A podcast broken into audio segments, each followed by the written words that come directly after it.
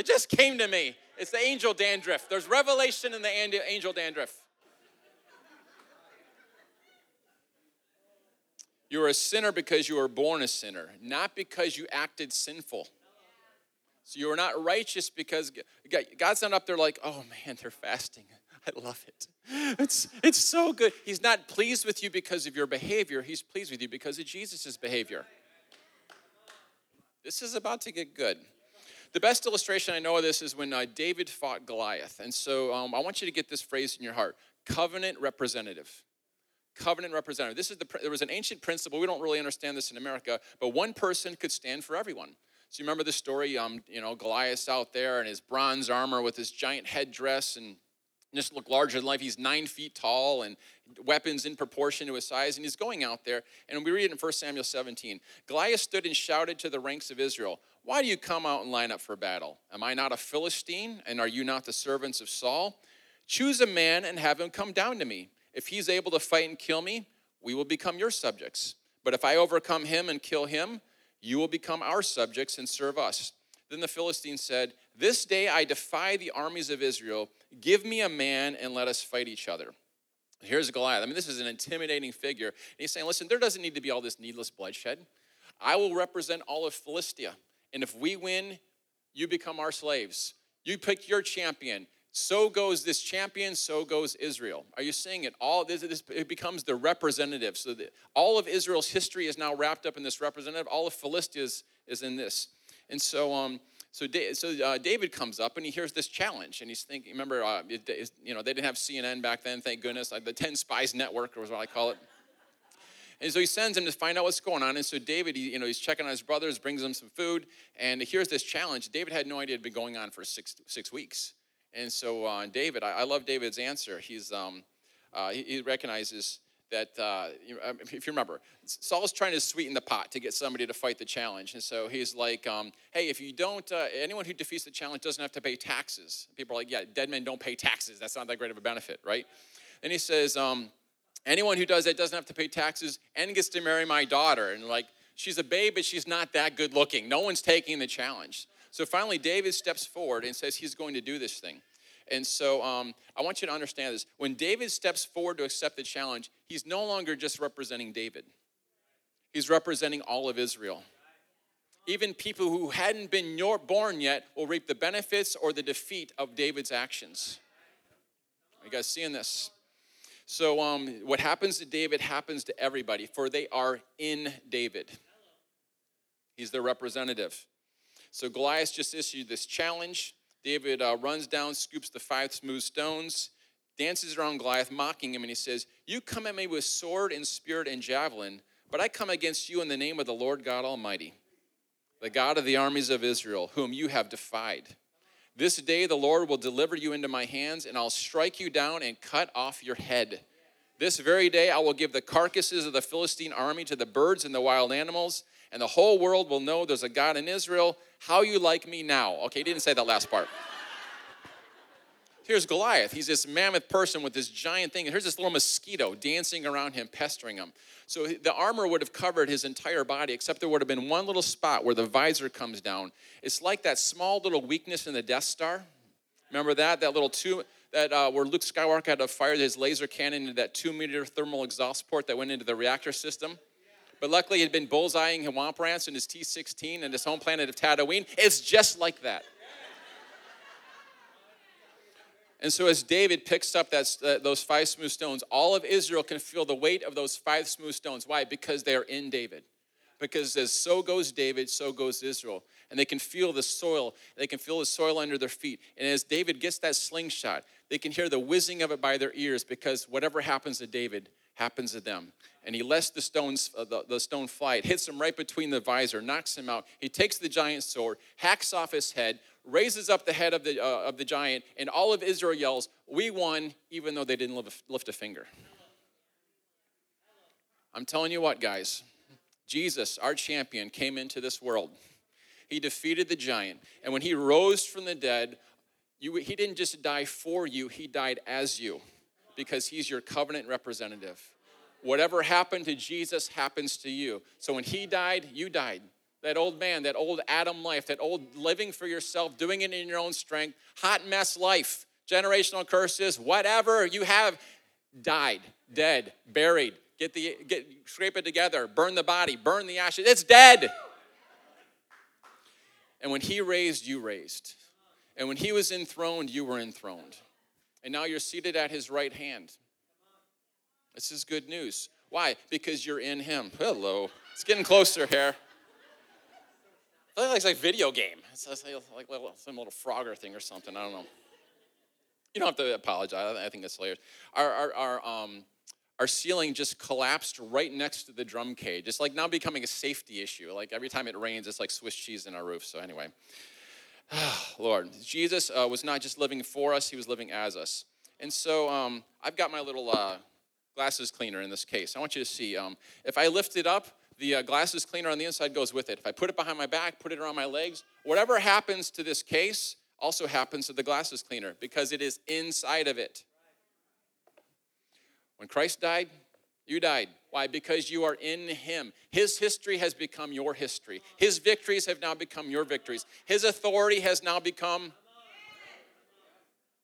There's a mystical reality that happens when you are born again, that you are plunged. Jesus has plunged us into everything that He's done. Are you ready for this? Instantaneously and irreversibly. It is not based on your behavior, so, what is righteousness? You guys ready for this? Righteousness means you have entered into a realm where God is no longer dealing with you based on your performance, He's dealing with you based on Jesus' performance. That means He's not up there on a case by case basis deciding whether or not you're worthy to be healed. His Son already made a payment for it, and all the promises are yes and not. Let's see how good you are today. Religion is going to try to get you to picture God with his hands tight, and your good works are prying open his hand. You have to give God a reason to bless you.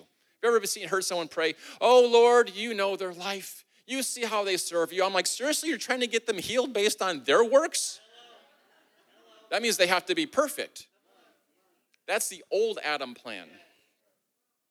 You've now entered into a realm where God is no longer dealing with you based on your performance, He's dealing with you based on Jesus' performance. So, what's that look like when you sin? Imagine a little boy who's got this diamond about the size of his fist. It's extremely valuable, it's beautiful, but every time he takes it out and plays with it, it gets dirty. So, he has to take it under this waterfall. And he washes it under this waterfall, and now it's clean again. But then he takes it out and it's dirty. Then he takes it back and gets washed and takes it back. That's the old covenant. Every time you got dirty, you had to go and make a sacrifice. I mean, it's like a slaughterhouse looking at the Old Testament sacrifices. I mean, it was like sin offerings, grain offerings. It's like, you know, every time you sin, a sin offering. I mean, that could get quite expensive depending on your lifestyle. Slice, burn, chop, slice, burn, chop. I mean, the Levites, like, they won't stop sinning. It's like a nonstop slaughterhouse here. That's what happens. Every time it gets dirty, got to get clean again. Here's under the new covenant, though. If you imagine that little boy, he, he this treasure that he had, there was this uh, there was this rock formation. He could put the diamond in it, so it sat there, and it was under a continual waterfall of forgiveness. You are now living under a continual waterfall of forgiveness. You are staying clean. Your character is catching up to what's happened on the inside. When you stay son conscious, you live under a waterfall of forgiveness. When you stay sin conscious, you live under a waterfall of condemnation. And religious religion will tell you it's that that's a good thing. That the closer you get to God, the more uh, you realize how unholy you are. What are you doing looking at you? You become like whatever you behold. And if you're beholding you and your condemnation, then that's just going to grow. Whatever you focus on determines your experience. I got some good news for you. Sin doesn't change your relationship with God, it changes your relationship with the devil. Well, Jim, what, what if I lie and I go and get hit by a car? If you're saved, there's something called eternal redemption. He paid for all your sins, past, present, and future. Hold on, Jim. You're saying that Jesus paid for my future sins? You better hope so because he only died once. Hebrews 9 and 10, eternal redemption. Clean, cleansed, waterfall, coming down, nonstop. So when you sin, it doesn't change the way, it doesn't change uh, your relationship with God, it changes your relationship with the devil. How does that happen? Romans 6, it says you become a slave to whomever you obey. Why on earth, once you've been set free, would you uh, provide a landing strip for the demonic to come back and play uh, havoc in your life. Let me read you some highlights from the Passion Translation, Romans chapter 5. God now declares you flawless in his eyes. Well, Jim, I don't feel very flawless. That's because you're looking at yourself in Adam. God's not trying to improve Adam, He's trying to have you step into who you now are because of His Son. And you are flawless in His eyes. These are just phrases right from Romans 5. You're guaranteed permanent access into this marvelous kindness. Permanent access. It's not dependent on your behavior, it's dependent upon Jesus' behavior, which was perfect. He has given us a perfect relationship with God. These are quotes from the Bible. I'm not like embellishing anything. Through the blood of Jesus, he now declares, You are righteous in my sight.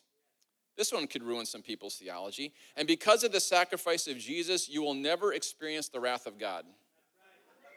Will someone write that on the refrigerator magnet? Because of the sacrifice of Jesus, you will never experience the wrath of God. The Left Behind movies are in the fiction section for a reason. You've already been left behind, so you can change the planet.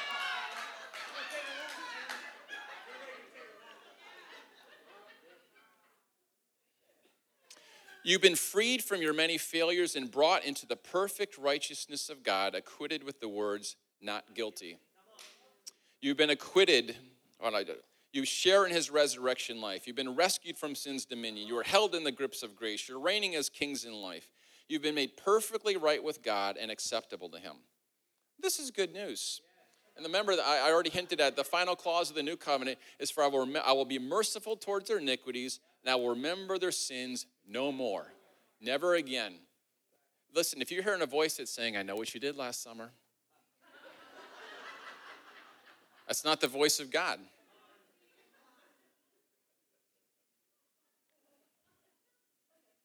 God remembers your sins no more because he remembered them in the body of his son Jesus.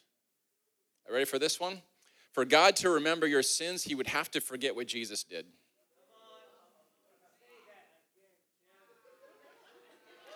It's good news. For God to remember your sins, he would have to forget what Jesus did. He's saying, listen, when you come to me, please don't think I'm coming uh, thinking about your sins. When I'm dealing with you, I will not be thinking about your sins, your failures, your shortcomings. I'm thinking about the price my son paid for you because I love you very much. Remember in the Old Testament, uh, they did a, they uh, would do a, a sin offering, and it said um, there was a sin offering where uh, the, their guilt was transferred to the animal. You guys remember that? It was like the, their, their, sin of them. But then there was also a righteousness offering, the, uh, the burnt offering. The burnt offering was when the, uh, all the innocence and perfections of that animal were transferred back to the person, and it said it went up in smoke, and it became an atonement of, uh, and it was a, it was a, it became a pleasing aroma in God's nostrils. Are you getting the picture here? Not only have yours have your yuckiness, your sins been transferred to Christ, but Christ's perfections have been transferred to you, and now there is a banner over your life that you are a sweet pleasing aroma to God because he's smelling his son. He's smelling it, the, the sacrifice of his son. And when we remember that, we begin to live out of that. Sin's no longer a problem for the believer. The problem for the believers, is they forget who they were, that the righteousness of Christ. Sin's not a problem in the new covenant, self righteousness is the problem. As we think we have to do something to please God. Guys, if sin stopped people from receiving from God, then something went wrong during the earthly ministry of Jesus. All those people were sinners. It wasn't like, okay, we got this special club of all these people who are righteous and fasting right and reading their Bibles enough and Somewhere along the way, we must preach the truth, telling people that if there's sin in your life, it doesn't stop God from healing you or blessing you. He's not healing you and blessing you based on your performance. He's healing you based on what Jesus did. And when we believe it, when we receive it, when we doubt, we go without. Here's some good news God only heals people who don't deserve it. So stop trying to deserve it. That's called self righteousness. Belief looks like I'm pushing all my chips to the center of the table. I'm betting it all on God. I'm relying on Him. I'm confident in Him. And when you begin to think that you have to add something to it, you're in self righteousness. And Paul says you've cut yourself off from grace. When you think I have to give God a reason to bless me. Well, the Lord's going to heal you, but first he says you have to, you know, line up with the Shemitah and the blood moon and the, and your sickness is a symbol, a prophetic symbol of the church, and sickness is going to make you more like Jesus. Sickness doesn't make you more like Jesus. He wasn't sick. Hashtag duh.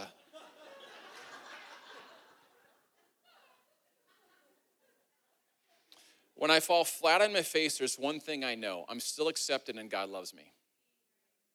Listen, I may have to deal with my failure. I'm not downplaying that. But there, there's, uh, there's, there's sowing and reaping. Uh, there's maybe consequences here on earth, but God's not up there punishing you. He's not sending judgment and calamities because you blew it, because you tied 9% instead of 10%, or whatever the, the people add them. We start by knowing nothing's changed because I'm right with God, because my righteousness isn't based on me um, acting sinful or acting righteous. It's based on Jesus. He's my representative. I'm in Him. And now God's dealing with me, delights to treat you as if you were Jesus Himself. How much do you think He wants to bless Jesus? How much do you think He wants to give him wisdom and strength and when He was on earth? That's what He wants to do for you because you're in Him.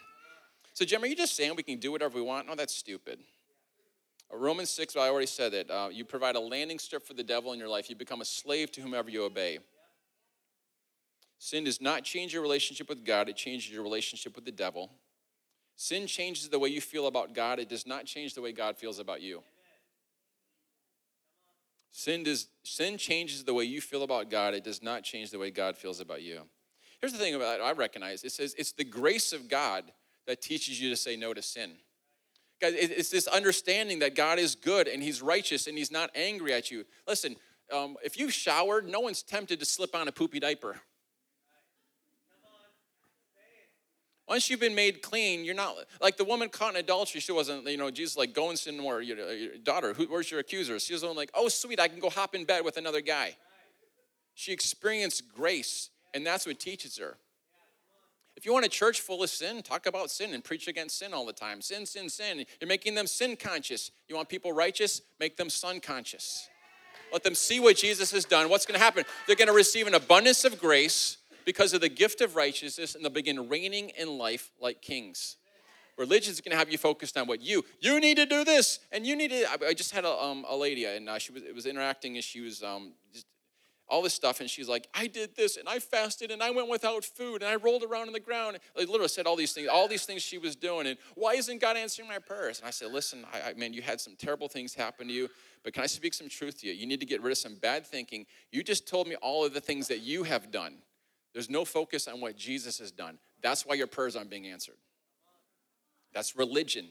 Religion has you focused on what you, thou shalt, thou shalt not. Thou shalt, thou shalt not. That's the old covenant. What's the new covenant? I will remove your sins. I will give you a heart of, of, of I will remove your heart of, of, stone and give you a heart of flesh. I will put my spirit in you. I will move you to follow my decrees. The focus of the new covenant is what God has done.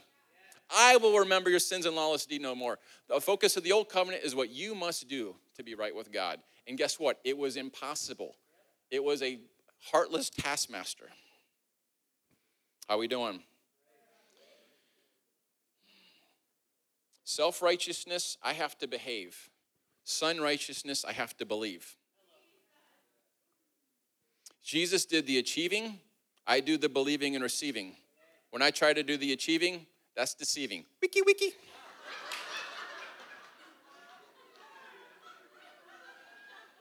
hey, I'm from Detroit, all right? Well, we drove through Detroit on the way to the country club, so I mean, it's kind of like I'm from Detroit. The trap is we believe that we're born again by trusting completely in what Jesus did on the cross. That's true. But the trap is when we believe his pleasure or his attitude towards us is proportional to the way that we live that day.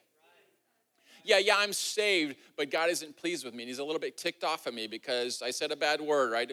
Fill in the blank. He's not dealing with you based on your behavior because your covenant representative did it perfectly and you're in him. Here's a deception I can live holy enough to please God. No, you can't. There's only one person who ever did. And you're in Him.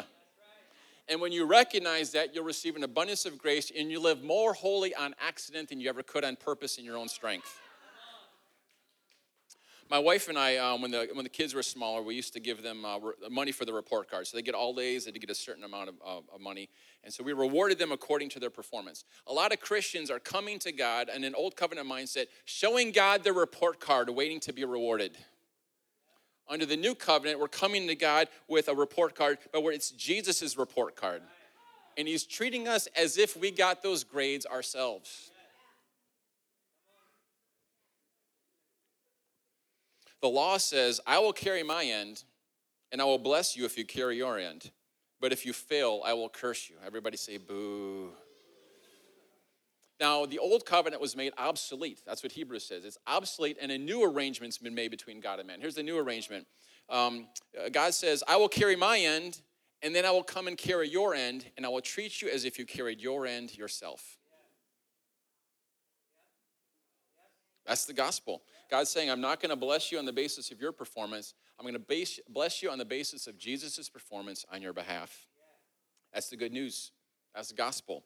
And the old covenant, if someone had sin in their life, they brought a lamb to the priest, and the priest inspected the lamb to make sure it was perfect and acceptable.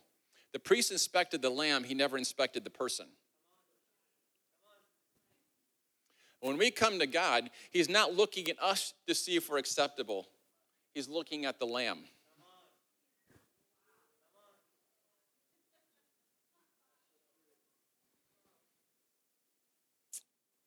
Our part is to stay fascinated with Jesus.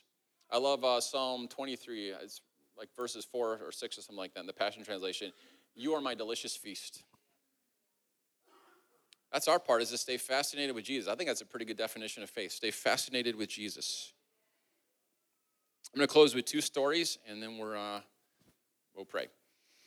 So when I um, so I, I, was back in my Pharisee days, early 2000s, and I was um, hey man, it was just where I was at. I'm trying so hard to please God and trying to earn healing, and so I'm really going after healing. And so my neighbor Kurt, he got this ear infection in his ear, and so he was at work, and was, the ear infection was so bad he couldn't hear out of that ear. So this lady came and was talking in his office, and he couldn't hear. So she gets his attention, and he's like, "Oh, I'm so sorry, I got this ear infection." So she's an atheist, and he was an outspoken Christian at the workplace. She says, "Oh, you got an ear infection. Why don't you pray to your God and ask Him to heal you?" He's like, "Oh man, she just threw it on the gauntlet right here in the workplace, you know." So he comes home and he's like, Jim, I know you're going after healing, and so could you pray for my ear? I said, Kurt, you know what? I haven't really had enough prayer time today. And so here's what I am going to do I will get up in the morning and pray, and I'm going to fast tomorrow. And I'll, and I'll spend some time in the Word. I will pray. And then at the end of the um, day, when you get home and I get home, we'll pray and we'll, we'll, we'll see what happens. You notice where all the focus was? On what I was going to do.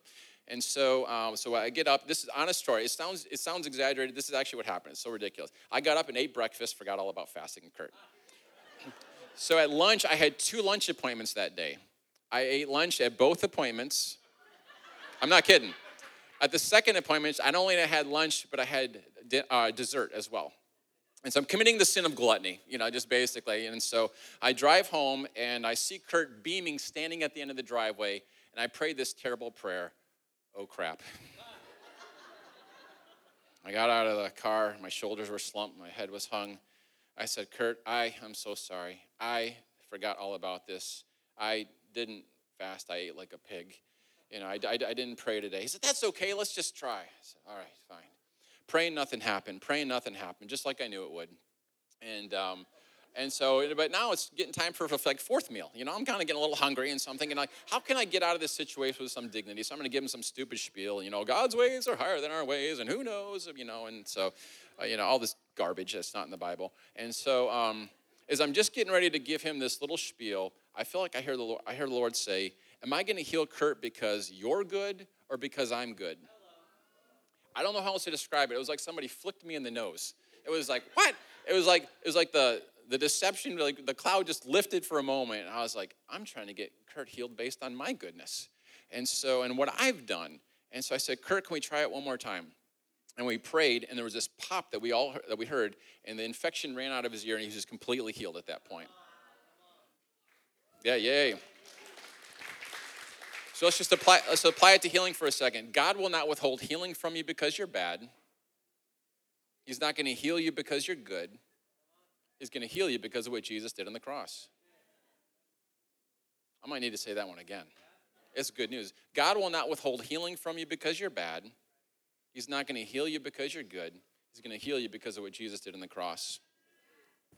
For if by one for if because of one man's trespass death reigned through that one man, much more will those who receive the abundance of grace and the free gift of righteousness, recognizing that we're in that realm where we have been made one with Christ, reign in life through that one man Jesus Christ. I'm going to uh, close with this story. And so when I was younger, uh, my dad had this dresser drawer, and it had this top drawer in it. And uh, I used to love looking in his drawer, and it had all these treasures. You know, to like a nine-year-old boy, it seemed like treasures. And so he had like cufflinks, and I remember uh, they used to wear tie clips, so the clip wouldn't, you know, the tie wouldn't go away from your shirt. They had cufflinks and tie clips. And Dad did a lot of traveling, and so uh, there was like currency from different countries and some stamps and uh, some like sewing kits. They used to give those away in hotels. I just thought these were the coolest treasures in the world.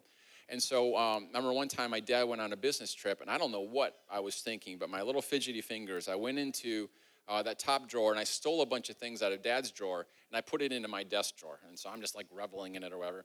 And so dad gets home a couple days later and um, he's tucking me in. And for some reason, he goes over to my desk drawer and he opens it up and he's like, Jim, what's, what's going on here? I'm like, Dad, I'm, I'm so sorry. I, I stole from you. And he's like, Oh, I understand. And he takes me by the hand and he says, Come with me. And so we're leading in there and I'm kind of thinking I'm gonna get a spanking, you know. And so he takes me in there, and what he did changed my life forever. He takes me in there and he opens up the top drawer and he says, Jim, everything I have belongs to you. What else do you want? And so dad taught me about grace. Grace is when you deserve a spanking, but you get the desires of your heart instead. This is the good news of the gospel, guys. Jesus got what you deserved, so you can get what he deserved. And when we stop trying to earn it, there's a little bit of faith where you have to let go of something and just surrender and say, God, I give up. You're so good. Faith is a lot like an eyeball. An eyeball looks out. And somehow, if you took your eyeball and turned it back inward, um, it's no longer functioning like an eyeball. Because, uh, you know, eyeballs look out. Faith looks at Jesus. And when you begin to look at your performance, if you begin to uh, feel a little bit more confident before God because you've had an extra good week this week with God, more spiritual, you're headed for depression because now you're basing it, your confidence, on your performance. Faith looks at what Jesus has done. I'm pushing my chips to the center of the table. I'm completely relying upon what Jesus has done. That's why you're going to answer this prayer. And so I'm, uh, uh I believe I'm speaking to people who are going to reign in life. This is a house of good news. You guys, I think it says something about God's not mad at you when you walk in there man, you're a blessed people to be under that. And so, Lord, we love you and uh, we thank you for Jesus. We feast on the Lamb. uh, I just think about it uh, when they when the Israelites they were uh, feasting on the Lamb on the Passover, and they walked out, and there was none sick among them. so, Lord, we just feast on you. Whoever just said "Hooray!" That little kid, yes, hooray, yes. Thank you for Jesus. Lord, I pray for each person here uh, that you would grab a hold of what Jesus has done and make it personal. Just say this after me I am the righteousness of God in Christ. Remember what that means. I have now stepped into a realm where God is not dealing with me based on my performance, He's dealing with me based on Jesus' performance. I want you to think about some area of your life that you need Maybe it's your finances, maybe it's a relationship, maybe it's a habit. And I want you to recognize that Jesus has provided the solution free. Faith looks a lot like seeing what Jesus has done and saying, Thank you, I'll take that. So, Lord, I just thank you that uh, before they ever had a need, you had a solution in Jesus. I bless your people in Jesus' name. Amen. Thank you for listening to this podcast from the Resting Place Tampa. We hope you feel honored, empowered, and full of faith because of what you hear, and we would love to see you at a gathering soon. For more resources like this, head to trpfamily.org.